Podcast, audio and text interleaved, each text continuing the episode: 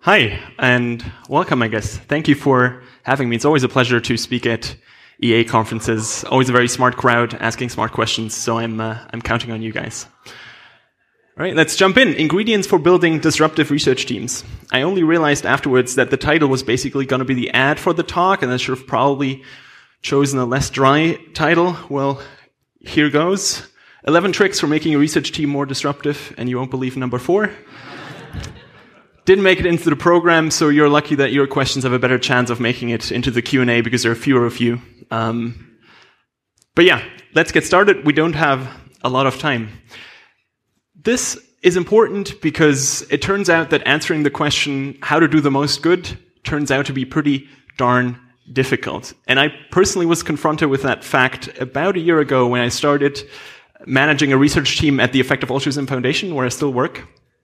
And so I thought, well, I should look into the research that exists on how to make research teams um, more effective, how to build disruptive research teams. And that's what I did. I then wrote a really long forum post in spring of this year. Um, and I thought, well, not a lot of people have the time to read that, so I should give uh, the cliff notes of that post here as a talk. And this is uh, what this talk is going to be about. Uh, so if you're interested in a more in-depth uh, treatment of this uh, of this topic, go check out um, the post. I'll put up the the link at the end.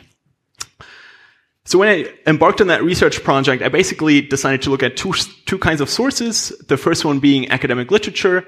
I focused on two papers. The first one called Characteristics of a Productive Research Environment, uh, which was a literature review from 92. And then a meta-analysis called Team Level Predictors of Innovation at Work, a comprehensive meta-analysis spanning three decades of research. Uh, because those struck me as being particularly ro- uh, robust when it comes to uh, the academic literature, where the quality isn't very high to begin with, but looking kind of at these review sources. I then complemented that with a bunch of case studies. I'm briefly going to cover those. So you have the RAND Corporation, a US defense think tank. I looked especially at the golden years of the 50s and 60s where they uh, significantly shaped US nuclear strategy. Um, they the Santa Fe Institute, founded around 1980. They pioneered the field of complexity science, which some of you uh, may know. It's a bit hard to read, but this is the Palo Alto Research Center of Xerox, uh, and they basically developed uh, personal computing as we know it, both uh, on the hardware side and the software side. So any laptop or personal computer that you're using basically has a lot of um, influence from the research um, at this uh, from this research lab. Then you have AT&T Bell Laboratories as the research lab of um, AT&T uh, telecommunications uh, monopoly in the U.S. in the middle of the 20th century. And the research there basically ushered in the modern information age. So they developed the transistor, which is the foundational part of digital computing. Uh, you have Claude Shannon developing information theory there. You have early work on the laser, uh, Unix, C, C++. They put the first uh, telecommunications satellite into orbit. So a lot of um, advanced science going on there. Uh, this is Skunkworks at Lockheed Martin. Uh, that's the special projects division of Lockheed Martin. Uh, they were basically tasked with developing cutting edge uh, aircraft, military aircraft. They developed the first jet propelled uh, fighter jet in the US. They built really advanced spy planes during the Cold War. They built the first uh, stealth fighter. Um, so, yeah, cutting edge of aviation, basically. Uh, then the Manhattan Project. Uh, I looked especially at the so-called Project Y or Los Alamos Laboratory. So the Manhattan Project is basically like this really huge operation during the Second World War, and the Los Alamos Laboratory was basically tasked with building the actual atomic weapons. They did so in only 30 months from uh, 1943 to 1945 and built two separate bomb designs in that time. So they developed two distinct nuclear weapons. Um, and then lastly, these two gentlemen, um, that's uh, Amos Tversky and Daniel Kahneman, uh, two psychologists uh, who basically did uh, pioneering work in psychology and economics. They kickstarted behavioral economics as a field. I think many of you are familiar with their work here in this room. All right. Before we dive into the actual findings, some assumptions to get out of the way. The first one, teams are more than the sum of their parts. So it's not just about like assembling really great people, but there's something happening in a team environment that like can make a difference, right? Otherwise it wouldn't really make sense to look at like how to build great re- uh, research teams or just boil down to, yeah, just get, uh, get great people into the same room. Then research team impact in quotes is not normally distributed. So the very best teams kind of like make up a large part of the research team impact that you have in the world, right? That's what justifies looking at the like very most effective teams or the most disruptive teams that I describe in the case studies. And then lastly, progress is not quote unquote in the air. So there's this idea of inventions or discovering happening simultaneously, but like several people. Uh, some of you might be familiar with that literature of line of thought. And if that's the case, then it doesn't really matter to like build an effective research team because like other people will figure it out in the same time regardless. So I think another assumption here is that you can either speed up research significantly by building really outstanding teams or you can alter the direction in which the research frontier is progressing. All right. With that out of the way, let's get started. I've divided this into three parts. Firstly, I'm going to look at ba basic building blocks of these teams, then at team dynamics, and lastly, at the management of those teams. Firstly, basic building blocks. Assemble excellent researchers. So I mentioned that it's not all about excellent researchers, but you can't really neglect it. Um, and it's pretty important. This guy put it like this. Never hire good people because 10 good people together can't do what a single great one can do. Uh, that's Bob Taylor from the Palo Alto Research Center. And I think that's broadly speaking correct, especially if you talk about cutting edge research and especially if you talk about so-called blue skies research or foundational research where you don't have a lot of direction, where the tools aren't really clear, where you maybe have to develop the tools in the first place to tackle those questions. I think there it's really important to have people who are really, really capable. Now the question is, what does really capable, great, or excellent mean? That was not the focus of my study, so I only can share some impressions. Um, those are that the people tend to be really, really bright. That probably cashes out as something like general mental ability or G factor or something like this. I think they tend to be extraordinarily curious, um, maybe bordering on the obsessive. Uh, I think all of you have met these people who just want to talk about their research and that's all they do. I think these people tend to be on those teams. And then lastly, they tend to be what Warren Bennis calls deep generalists. So they tend to be versed in the tools of many disciplines, but are not so deep into them that they're constrained by the thinking of those fields, right? They're able to use the tools from different fields to apply them to problems that they're working on, but they're like willing to go beyond the thinking that exists in those particular fields. And I think that's a pretty good description of the people I encountered when looking at the case studies. All right, once you have these people, what do you do? Well, you orient them towards a shared purpose. I think it was noteworthy that many people on those teams thought that they were on like a mission from God, to put it like a bit hyperbolically, right? The prime example here being the Manhattan Project, where you had persecuted Jews from Europe working in the nuclear race against what they perceived to be the nuclear program of Nazi Germany. Turns out it was not very advanced, but still, these people thought that they were on a really important mission to get this done.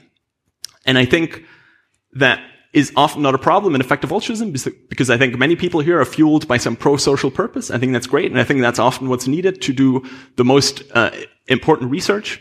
Um, and I think it does kind of like channel the efforts of the people you want to involve, right? It will um, unlock energy resources of these people. It can often resolve conflict because you have something higher to appeal to that can then basically prevent you getting into like petty squabbles. So I think that's also really important if you want to do something great. Thirdly, set up good leadership. I think that's intuitively plausible, but also backed up by the research that I looked into. Um, that if you, and I'm going to go a bit more into this later, if you have all of these team variables that play a role, you want somebody who can set up those variables in the right way. And I think that's often leadership who will be a role model for these kind of things, who will recruit people who fit into the culture and so on.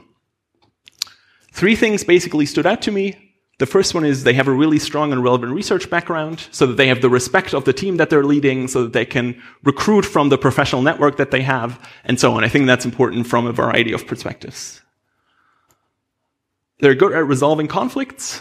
Um, I think the kind of people you want to attract for these kind of projects often are fairly idiosyncratic. You might call them strong-willed or stubborn. So I think it's good that you have somebody who can mediate between people so that like the team doesn't fall apart because of like personal stuff. Um, I think the mission also helps, but I think capable leadership in that uh, respect is also important.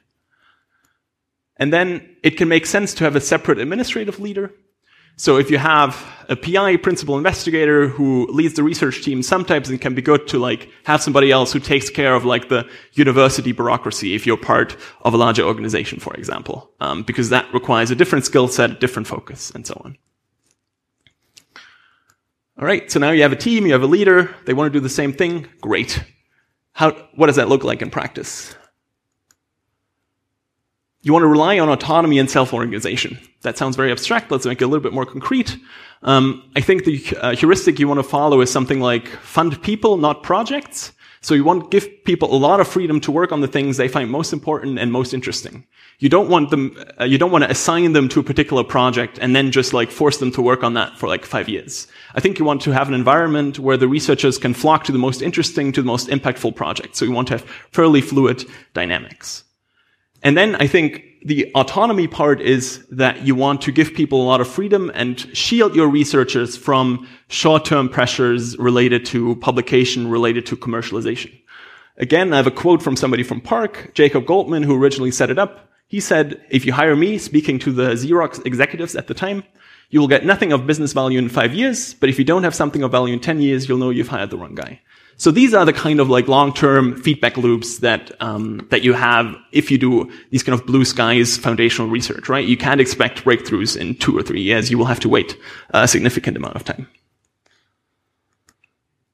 Create spaces for interaction. That's important because basically you don't have fixed projects so that people are forced to interact with each other. So you will have to create spaces where people bump into each other, the pro, uh, proverbial water cooler, I guess.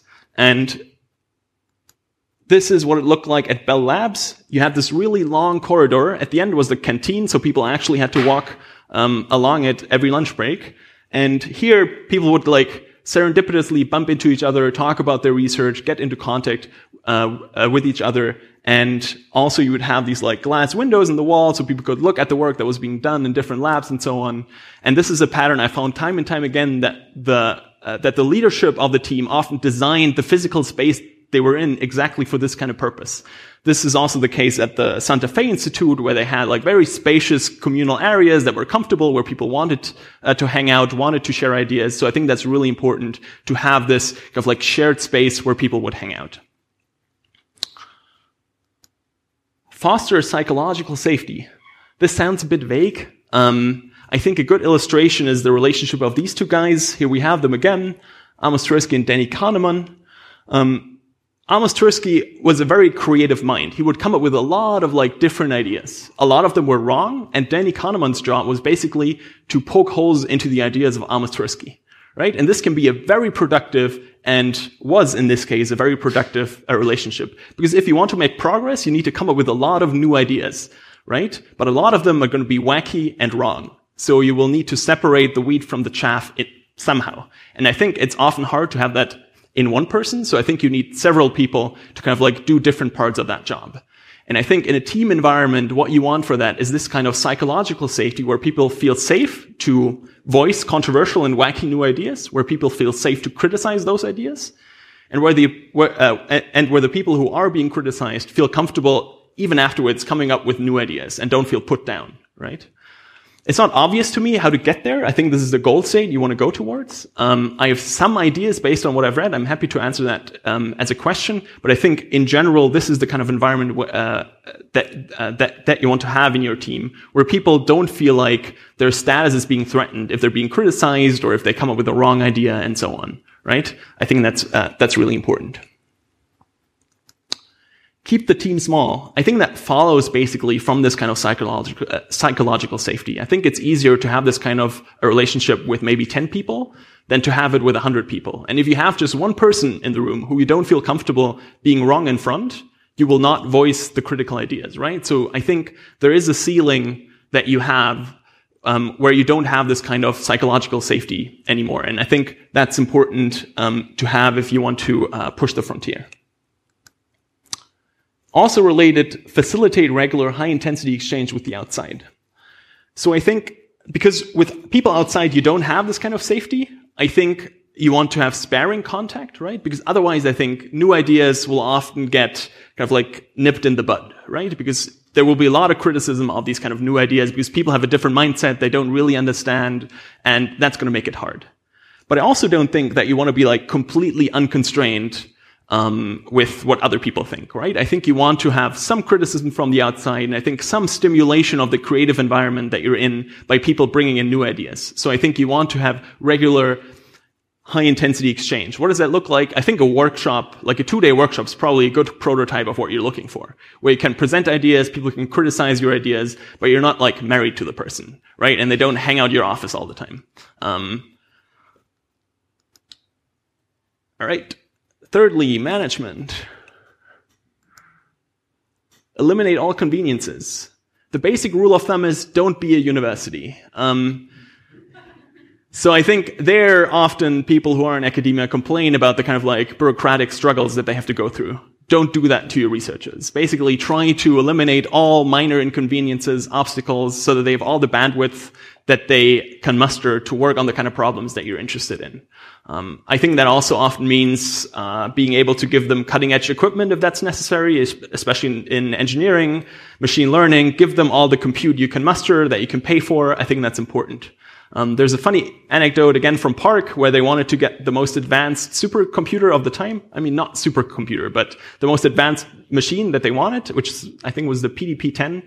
And Xerox was like, no, that's from a competitor. We're not going to pay for it. You have to use our machine. Uh, so they were like, no, this is like, you're not building the right computer that we want. So they just like build a copy of the PDP-10 as like their first project in like six months. Um, so I think if you're not going to give people the equipment, they're just like not going to do the work or they're going to find like workarounds. So you know, just be easy on them and give it to them. Rely on immaterial rewards. That doesn't mean don't pay them at all, um, but it means that the research seems to show that beyond market rate, it doesn't make a large difference. I think people want to come to these teams and want to work for these teams because they're excellent people there, because they have the freedom to work on the most important questions, because they think it's like serves a social purpose. So I think you're not going to attract the best people um, who want to work on like pro-social things with like a lot of money right? Um, at least beyond market rate. Um, broadly speaking, there's probably exceptions, maybe in machine learning nowadays, right? Um, but in general, I think that holds true. Execute an impactful theory of change. So what that means is that uh, insights uh, on their own are not enough. You need to actually execute on those insights. And Steve Jobs put it like this: real artists ship, I think if you would translate that to research, it would be like something like real researchers publish or something. Um, so I think you need your ideas out there somehow, right? And if you don't, you're not going to affect change in the world. So I think it's worthwhile to really spend a lot of time thinking about who you want to affect with your insights and how you're going to achieve that. And in that way, I think you're that your strategy of how you're going to change the world basically acts as a force multiplier on the kind of insights that you're generating. So it can be like 100x. You can minimize your research if you just publish it in some obscure journal that nobody reads. You might even turn your insight uh, into having negative impact. If you publish an information hazard, right, in uh, biotechnology or whatever, you can actually do harm. So I think it's really important to think about how your uh, research is going to be important for the world. I think again in this crowd that's probably kind of like a no-brainer, but still, uh, I think it's important to point out that you should spend significant time thinking about it. So there you have it, um, the 11 tricks uh, for making a research team uh, more disruptive. Um, I'm not sure if number four was particularly surprising, um, but yeah, if you're interested in learning more, uh, I'm happy to answer your questions. Uh, you can also go to this short link um, that will lead you to the post that I wrote, where everything like methodology, caveats, my own lessons, and so on is uh, treated in much more detail. Um, but yeah, I think we're at 90 minutes now, so uh, I think I'm going to wrap it up here. And uh, thank you uh, for your time.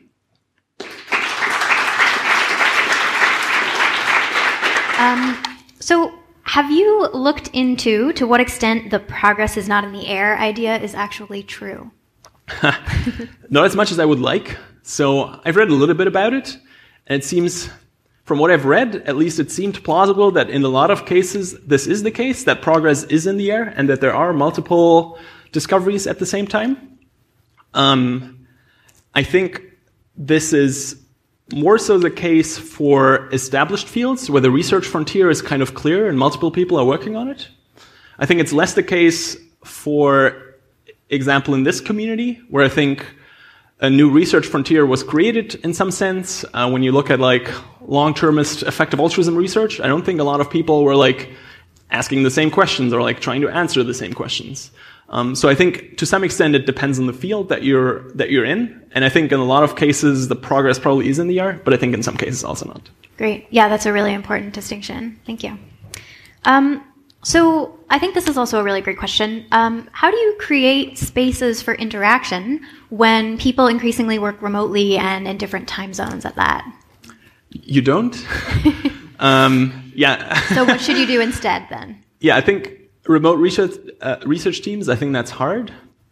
Um, we have that ourselves to some extent, and I think it makes it difficult. Uh, and I think this is one of the lessons was that we're just trying to bring people to the same place because I think you just get more of these serendipitous encounters because on Slack and via email, you always just have like very targeted and purposeful conversation, but not these kind of like free flowing, kind of like, this is what's interesting to me right now. What are your thoughts on that? That's never going to be like a Slack message that you send out, probably for most people. Maybe for some people it is, but I think it's not the norm. Um, so I think if you are remote, I think probably trying to increase the face to face time. And I mean physical face to face. So having like, I don't know, two week like research periods where you're just trying to gather people in the same space, I think can create some of that.